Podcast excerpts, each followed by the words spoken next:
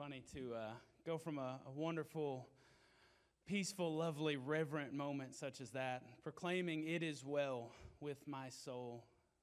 That's the proclamation that every single believer gets to make, no matter what's going on in our life, no matter what's happening around us. It is well with our soul because of everything the Lord Jesus has done and continues to do.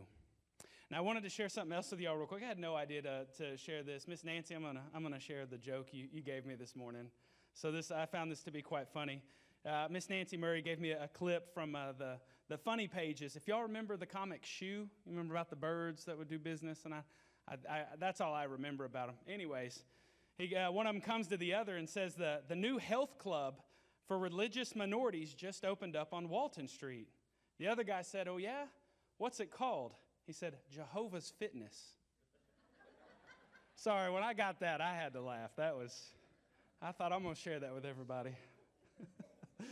All right. Well, let's, hey, I'm going to, quick word of prayer before we begin today, and we'll, we'll go right into the sermon. Our Heavenly Father, Lord, we thank you for this day. God, I thank you for each and every person here.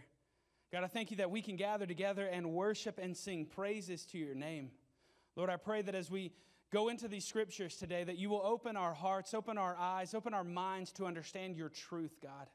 That may your Holy Spirit speak to us that we may hear from you the words of life, that we may always live by them. We love you. We thank you. We give this time to you. All is yours. pray this in the name of Jesus. Amen. All right, so last week, it's, uh, it's kind of hard to come off of Easter weekend, Super Bowl Sunday. We had all the excitement, everybody's geared up, and, and then you come through the next week and you're like tired for the next few days after spending all that time with family and chasing kids and all that fun stuff and getting back into our, our regular rhythm here. But we remember last week when we gathered together, we were celebrating the other half of the gospel that a lot of times, you know, I think we forget about parts of the gospel. It's not just that Jesus went to a cross and died for our sins. That he very much so did. But he also rose from the grave, and that's the other part that we proclaim. And then also, we keep proclaiming every single day that the Lord is indeed risen. Right now, today, Jesus is seated on the throne. He is alive forevermore. So when we gather, I mean, basically every single Sunday is Easter Sunday for the believer. We proclaim the death, burial, and resurrection of our Lord Jesus. Because if Christ is not risen, we have no hope for the future. But Christ is risen, and so we indeed have a great hope and anchor for our soul. And that's where we left off in the series before we got into Palm Sunday and, and Easter Sunday. We were in the book of Hebrews. We've been going through this series, and just to kind of backtrack and remember, the book of Hebrews shows us how Jesus is greater, far superior to every other thing in, in the world far superior to anything in creation, the angels, Moses, Abraham, Joshua. Jesus is greater than it all. He is the fullness that all those Old Testament shadows are constantly pointing us to. And whenever we were in chapter 6, we, we finished talking about how Jesus, the hope we have in him, is the anchor for our souls. And so I want to read the in verse of uh, chapter 6 there, verses 19 and 20, because this kind of segues right into where we're going to be today. Today we're going to get into quite a bit of, of history, but we're also going to get into some things that are very amazing and incredible that we live and walk in now. So I'm going to begin reading Hebrews chapter 6, verse 19 and 20, and, and kind of segue us into where we're going to be today. Uh, verse 19 says that we have this as a sure and steadfast anchor for the soul, a hope that enters into the inner place behind the curtain. Remember that Jesus in, went into the actual presence of God as our high priest. The temple and the tabernacles here on earth just represented that. We had the veil that separated the holy place from the most holy place. The priest would go in once a year to make atonement for the sins of the people. But Jesus went behind the curtain into the actual presence of God. It says in verse 20, where Jesus has gone as a forerunner on our behalf. He's gone there before us so that we can go there after him. He's gone there as a forerunner on our behalf, having become a high priest forever after the order of Melchizedek. And that's where we're going to transition as we jump into chapter 7 today. I'm not going to read the entire chapter to us, I'm going to focus on the verses at the very end. Um, but what we're going to see today, just as the author has shown us how Jesus is superior to Moses, how he's uh, greater than Aaron and Joshua, we're going to see that Jesus' priesthood, we've already mentioned that he's become a high priest. We've mentioned Melchizedek, but we haven't dived real deep into it yet. And that's what we're going to do in chapter 7 today. But that Jesus' priesthood, the line of priests that he is in, is actually far greater than any of the Levitical priests. Remember, the entire book of Hebrews is showing us that Jesus is greater. And today we're going to see that in the order of Melchizedek. So you're going to hear that name Melchizedek, Melchizedek, Melchizedek.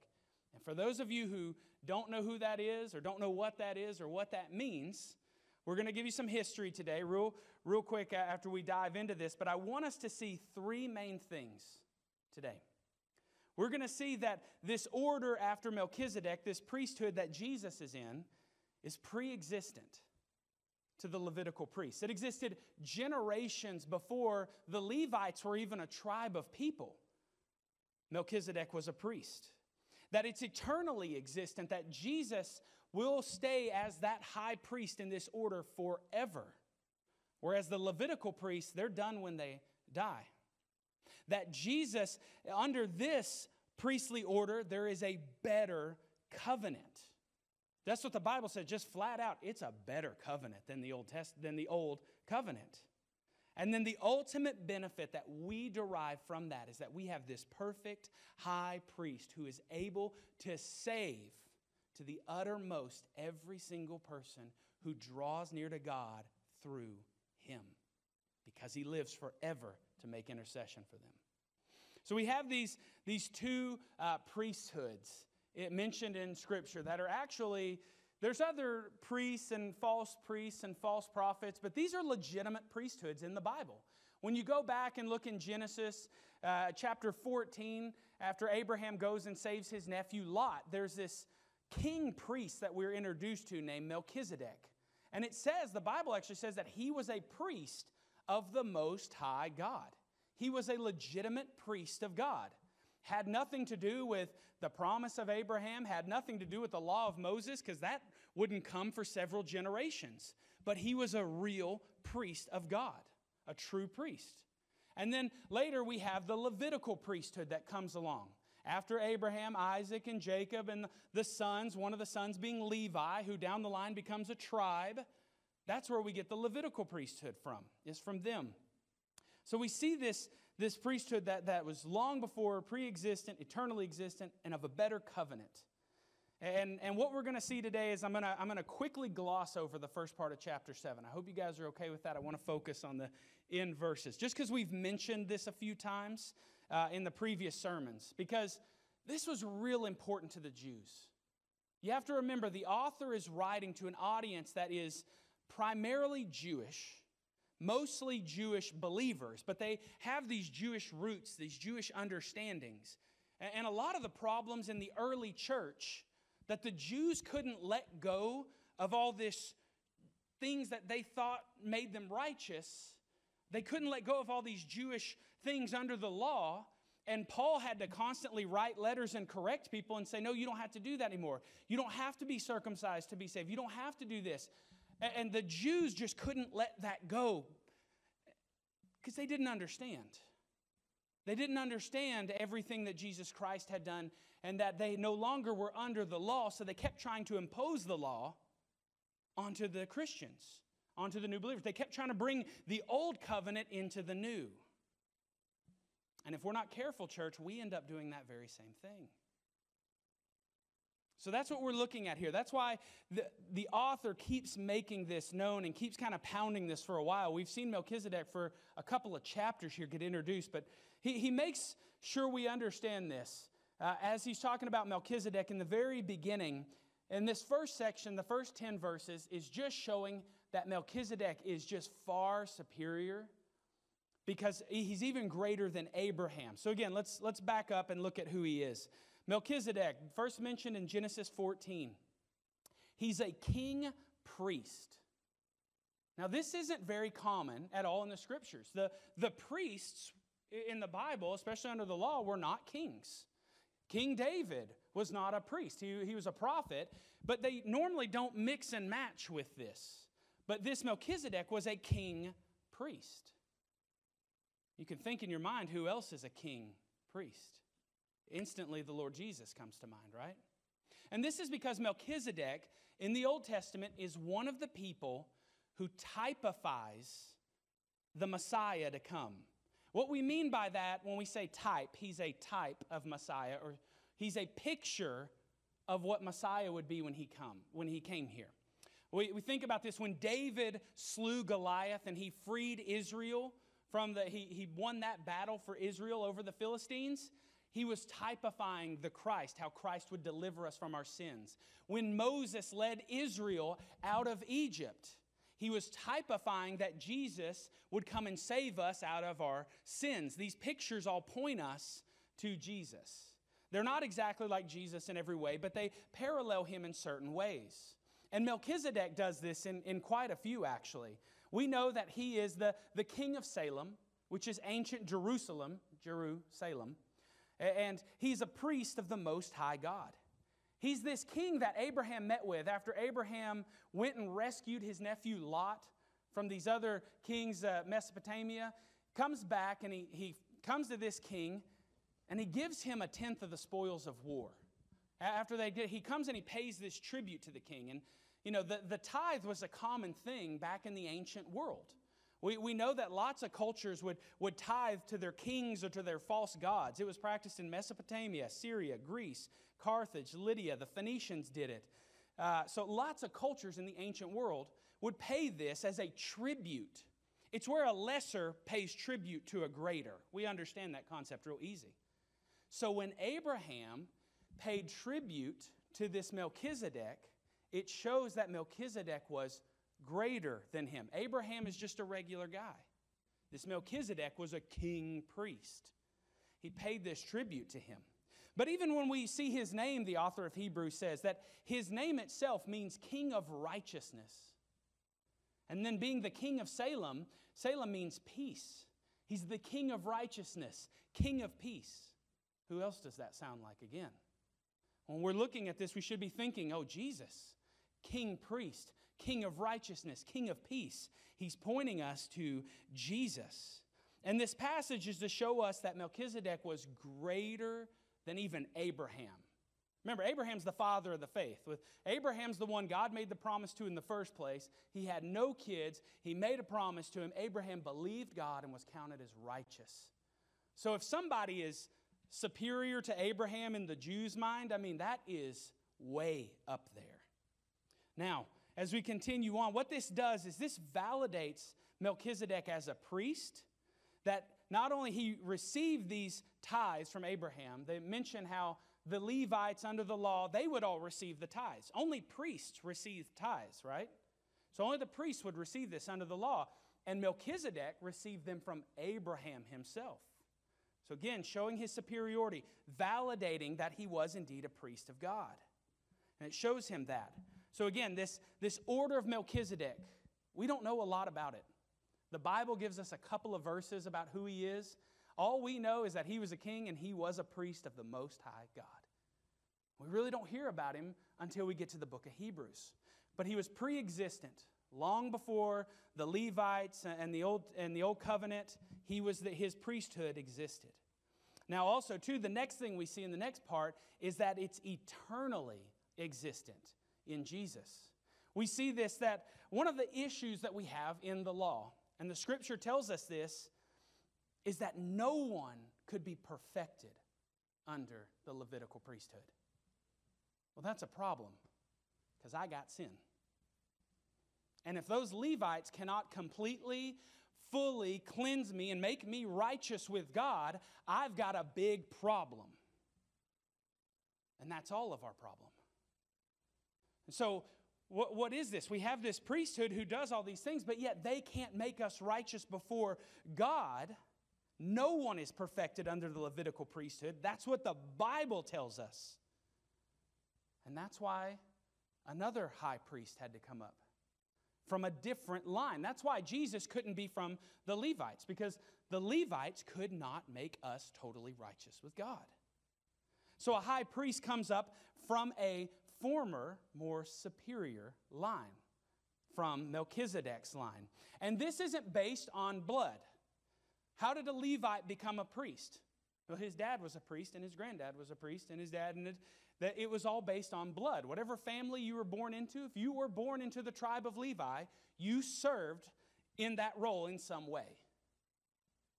You didn't have a choice. It wasn't about anything you did, it was about how you were born. But Jesus didn't become a priest based on his birth. Jesus is from the tribe of Judah, he's not a Levite. Only Levites could be priests under the law. Jesus came from the tribe of Judah, and the way he became a priest is through the power of an indestructible, eternal life. Because Jesus was perfect in every single way, because Jesus did not deserve death, he became a priest and an intercessor for us based on the merits of his own life, not based on who his daddy was. Well, Heavenly Father, but you know what I mean. Blood here on earth. Jesus became a priest not by the bloodline, but by his own righteousness. We know the wage of sin is death. The wage for being righteous is eternal life. That's why Jesus became a priest not under the law, but under this other priesthood that continues forever. And this is where I want to pick up with us, uh, reading in verses 18 through 28. And this is where I want to focus. We could get into a lot of questions with those first 17 verses in this passage, but I want us to focus right here in 18 through 28. I think this is where the meat of, uh, of this passage is. Beginning in verse 18, it says, For on the one hand, a former commandment is set aside because of its weakness and uselessness, for the law made nothing perfect. But on the other hand, check this out a better hope is introduced, through which we draw near to God. So the law can't perfect you, but the better hope, through that you can draw near to God. That's a much better deal. Verse 20, and it was not without an oath. Remember, we talked about how God swore on, to Jesus. For those who formerly became priests, the Levites, they were made such without an oath. But the one who is made a priest with an oath by the one who said of him, The Lord has sworn and will not change his mind, you are a priest forever. When that prophecy was made about Jesus becoming a priest, it was sworn with an oath. Not just the word, but remember, God swore it, not for his sake. God keeps his word, but he swore it for our sake, giving us more reassurance, the anchor of our souls. Verse 22 this makes Jesus the guarantor of a better covenant. Not a maybe, not a what if, not a he might be, a guarantor of a better covenant. This is what the scripture says, verse 23. For the former priests were many in number, the Levites, because they were prevented by death from continuing in office. But he, Jesus, holds this priesthood permanently because he continues forever. Consequently, verse 25, here's the heavy hitter. Consequently, he is able to save to the uttermost those who draw near to God through him, since he always lives to make intercession for them. For it was indeed fitting that we should have such a high priest, holy, innocent, unstained, separated from sinners, and exalted above the heavens. He has no need, like those other high priests, to offer sacrifices daily, first for his own sins and then for the people. Since he did this once for all when he offered up himself. That's what we talked about with Palm Sunday and Easter Sunday, that once for all offering. For the law appoints men in their weakness as high priests, but the word of the oath, which came later than the law, appoints a son who has been made perfect forever. When you read that passage, there can be no doubt that the new covenant, the new covenant through Jesus Christ, the great high priest, is, in, in technical terms, way more better than the old one. Just in every way you look at it, it's better with Jesus. It's better. He is the guarantor. That's the you want to know your guarantee of your righteousness, your salvation, your life, your forgiveness in Christ is Jesus himself is your guarantee. I mean, that's a good guarantee right there. And we look at this the, the, the law kills you. The law can't perfect anything, but the better hope brings us near to God. I mean, if I had to pick between the two, I'm not going to pick the one that condemns me to die. I'm going to pick the one that I can draw near to God from. And we're reminded again of this oath, that, that promise that was made to God, that God swore it, that Jesus would be a high priest forever. Again, when we read this, it just gets better and better and better and better. And it says that, I love this in verse 25, that he is able to save to the uttermost. That is fully, completely, perfectly, ultimately, foreverly, however you want to go to the farthest you can go with it. Fully save those who draw near to God through Him. Do you see that? You draw near to God fully, completely, totally through Him. There's no other way, but when you go through Him, you go totally and fully since he always lives to make intercession. Jesus is alive right now at the right hand of the Father, waiting and alive to make intercession to every, for every single person who calls on his name. Forever, for the, till the end of time. Forever and ever and ever. You know, we needed that.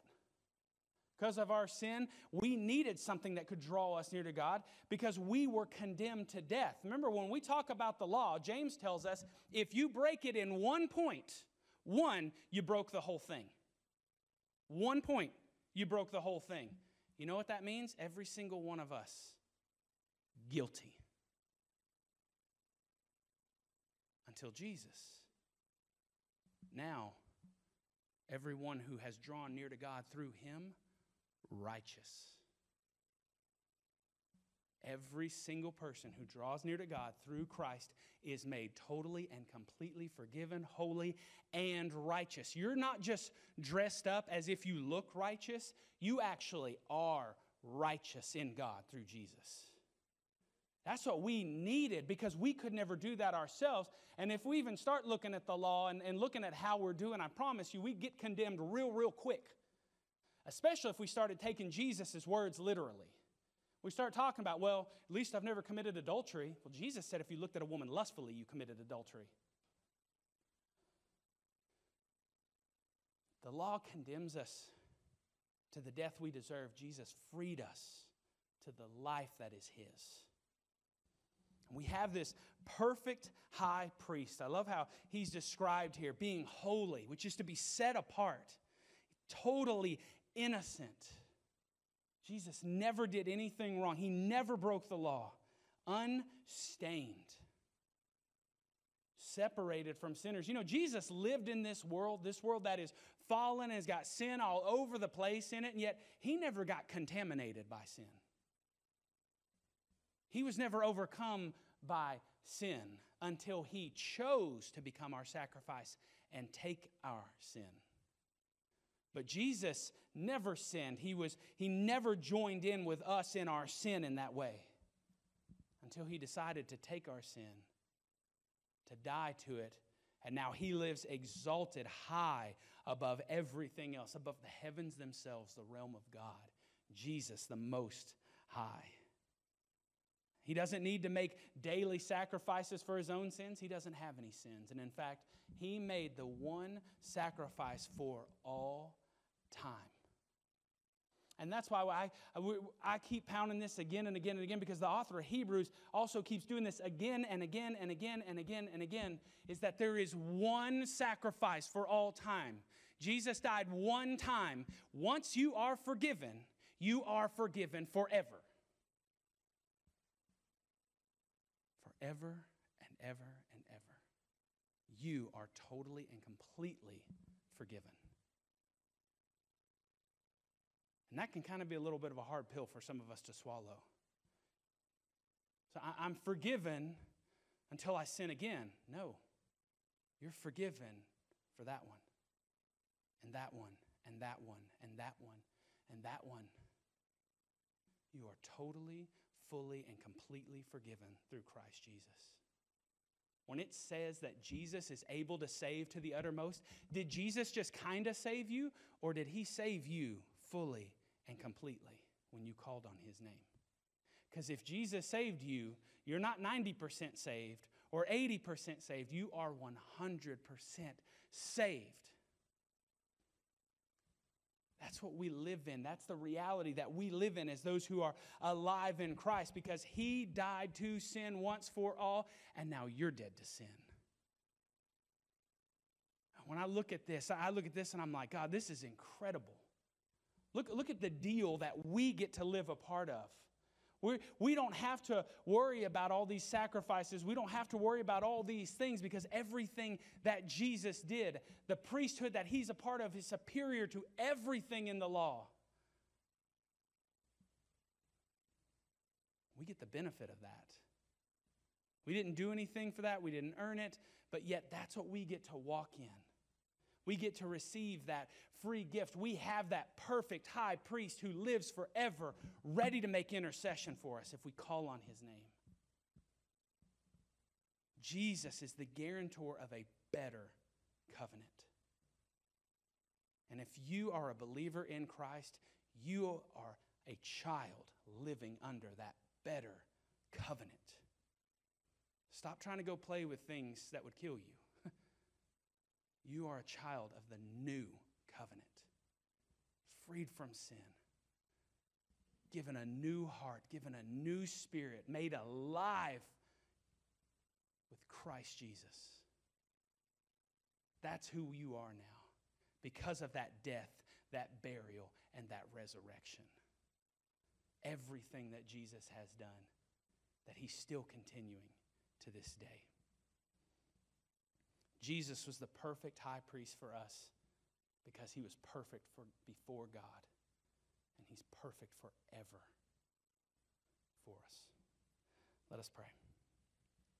Our Heavenly Father, Lord, God, we are amazed when we, when we look at this and, and see the, the brilliance of your plans, God. When we see what you have, have done in, in making Jesus a, a priest a high priest for us, God, not one under the law that couldn't perfect us or save us fully, but one that could truly deliver us and help us draw near to you forever. And that's who we draw near to you through, God. You have granted us this, this gift and this mercy and this grace that is free to us, God. And it's free to us to, to begin, and it's free to us to live in because it's not maintained or upheld by us, but by your perfect and holy Son. Who lived on this earth, who came to fulfill everything that the law and the prophets and the Psalms said he had to do to redeem us. And when he hung on that cross, Lord, he took away every single one of our sins. Every single sin was nailed to that cross, and Jesus died the death that those sins deserved. And because we believe in Him, Father, we died with Him. But on that third day, when He rose from the grave, victorious over sin and death, no longer held by those things, we rose with him. And that is our hope, God, That's our hope for today. That's our hope for tomorrow. That's our hope for eternity. That Jesus Christ, our perfect high priest, made the perfect sacrifice. His life once for all sin, for all time. Now forgiveness and life and all of your blessings are available freely. That's the better covenant that we enter into, that we walk in, we enjoy, and we say, Thank you, God. Thank you for that. Remind us of that, God. Remind us of that constantly, everything Jesus has done. And Lord, I pray this morning if there's anyone here who has not yet believed in Jesus, they've not yet looked to the cross for the forgiveness of their sins, they've not turned to Him. Lord, I pray that your Holy Spirit would move in this place. That they would know that all they have to do is turn from their sins, turn to Jesus for salvation, and He will forgive them and bring them a new heart, a new spirit, a new life, God. All free because of your grace and your mercy. Lord, we love you. We thank you. And we pray this in the name of our Lord, our Savior, and our King Jesus. Amen.